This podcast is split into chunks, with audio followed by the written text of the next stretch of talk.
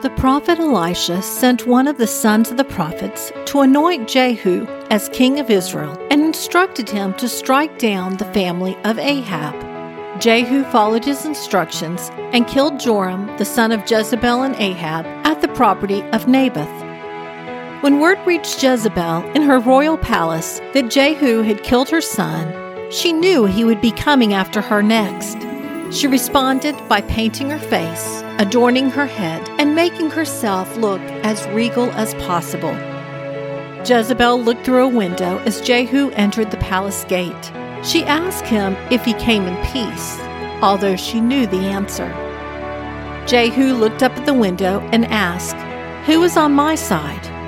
The eunuch serving her looked out at him. Jehu told them to throw her down, and that's what they did. They threw her out the window, and the horses trampled her. Jehu entered the palace and ate and drank.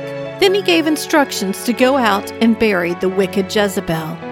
But when they went outside, all they found was her skull, her feet, and the palms of her hands. This fulfilled Elijah's prophecy that dogs would eat her flesh, and the corpse of Jezebel shall be as dung on the face of the field in the territory of Jezreel, so that no one can say, This is Jezebel. Jezebel spent her life watching out for herself, doing what seemed right in her own eyes. But God put an end to her selfish and evil behavior in a most dramatic way. I'm Sharon Wilharm, host of All God's Women and author of Women of Prayer Bible Study. Learn more about Jezebel and all the other women in the Bible at my website at allgodswomen.com. If you enjoy listening to All God's Women podcast and radio show, you're going to love my brand new Women of Prayer Bible study. Get to know the character of God by studying the prayers of women in the Bible.